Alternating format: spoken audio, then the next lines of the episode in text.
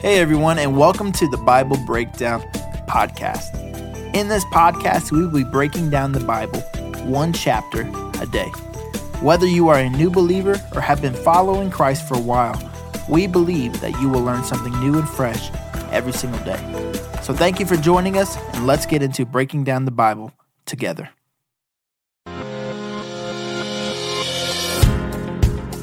Okay, well, welcome back to our journey through the book of Leviticus. Today is chapter 15.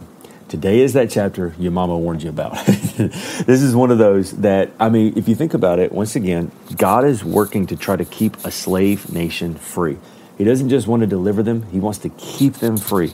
And so He does two things. Number one is He sets forward straightforward rules. Hey, do this so that you can stay healthy, so that you can stay healed, so that you can stay free. And then number two, do these things so that we can be in communion with one another. We can stay close together. And so God is not leaving any stone unturned. He is making sure they know the path to healing and freedom. Today is one of those stones I wish he had not unturned. Okay? The questions would have been there. Okay? They, they're, they're needful, they're important. Don't send me any emails. Praise the Lord. Just say it. I'm the one that's got to read this, not you. So if you have your Bibles, we're just going to read it. Just going to read it and let it be what it is. And you know what the overall principle is this right here. God don't mind getting personal. I know that's not good proper English. I am from Alabama, so it is what it is. God don't mind getting personal. He cares about the secret things as well. All right, we're going to read chapter 15. If you have your Bibles, we're going to be reading out of the New Living Translation. And you probably just need to read this with me because I don't know how far I'm going to get through this, okay? No, no, no. I'm going to get through this. We're going to do it together, okay? Can you feel the anxiety? Right, here we go. The Lord is good, and the Lord's doing this talking, so it's important. Leviticus 15, verse 1. Here we go. The Lord said to Moses and Aaron, Give the following instructions to the people of Israel.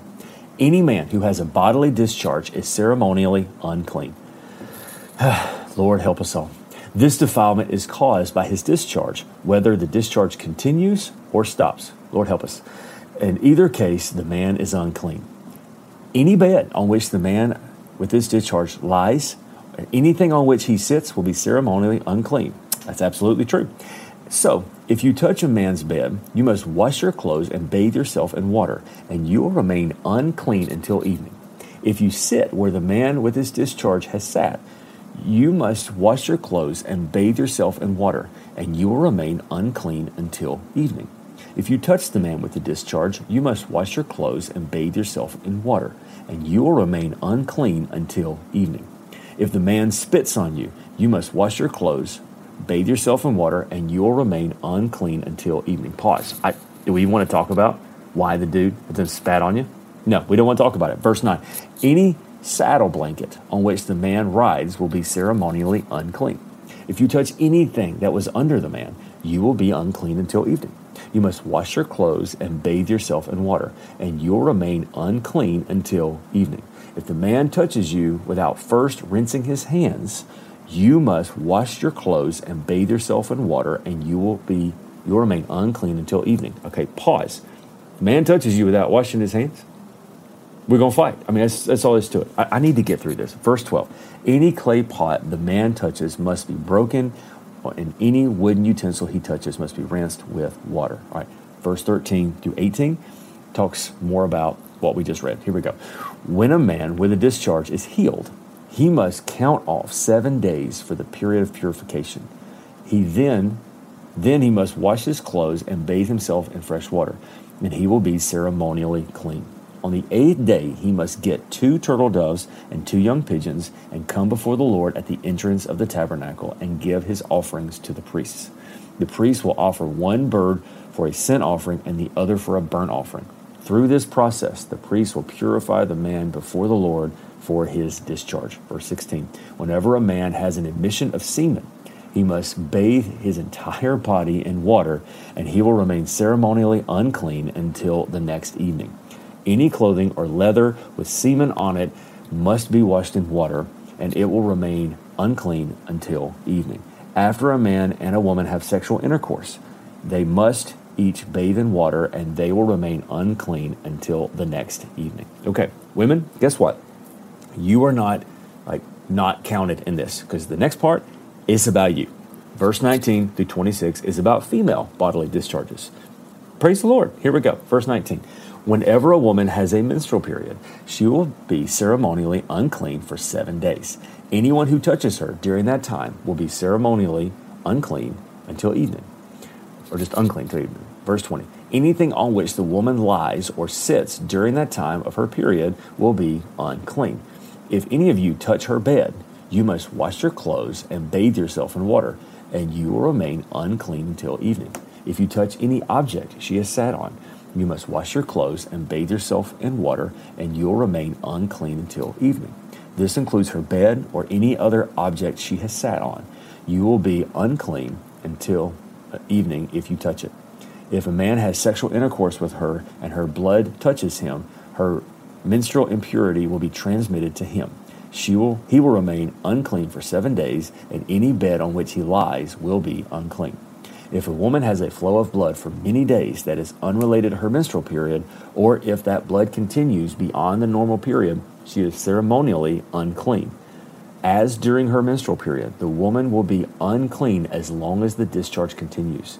Any bed she lies on and any object she sits on during that time will be unclean, just as during her normal menstrual period.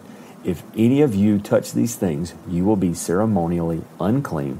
You must wash your clothes and bathe yourself in water, and you'll remain unclean until evening. Pause. So, if you remember in the New Testament, there was a time when the Bible said there was a lady with a quote, issue of blood, and that was a problem that she had spent all of her money on all the doctors and she was afraid to go and get in the crowd because she was unclean.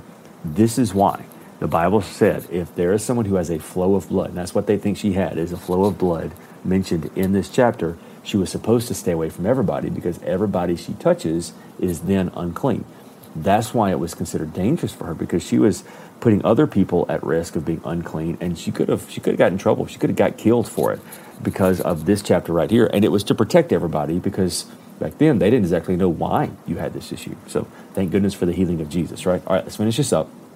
28 through 33. When the woman's bleeding stops, she must count off seven days. Then she will be ceremonially clean. On the eighth day, she must bring two turtle doves and two young pigeons and present them to the priest at the entrance of the tabernacle. The priest will offer one for a sin offering and the other for a burnt offering. Through this process, the priest will purify her before the Lord, and she will be ceremonially for the ceremonial impurity caused by her bleeding. All right, last three verses. This is how you will guard the people of Israel from ceremonial unclean- uncleanness. Otherwise, they would die, for their impurity would defile my tabernacle that stands among them. These are the instructions for dealing with anyone who has a bodily discharge a man who is unclean because of the emissions of semen, or a woman during her menstrual period. It applies to any man or woman who has a bodily discharge and a man and to a man who has sexual intercourse with a woman who is ceremonially unclean. Praise the Lord, we got through it together. If you ever wondered if your pastor loves you, there you go. We made it together. But the important thing is, is the same, and that is that God cares about the things that everybody sees. God cares about the things that nobody sees. He's, he's interested in keeping us holy in every single way. Thank you for journeying with me through the book of Leviticus, chapter 15. I will see you tomorrow for chapter 16.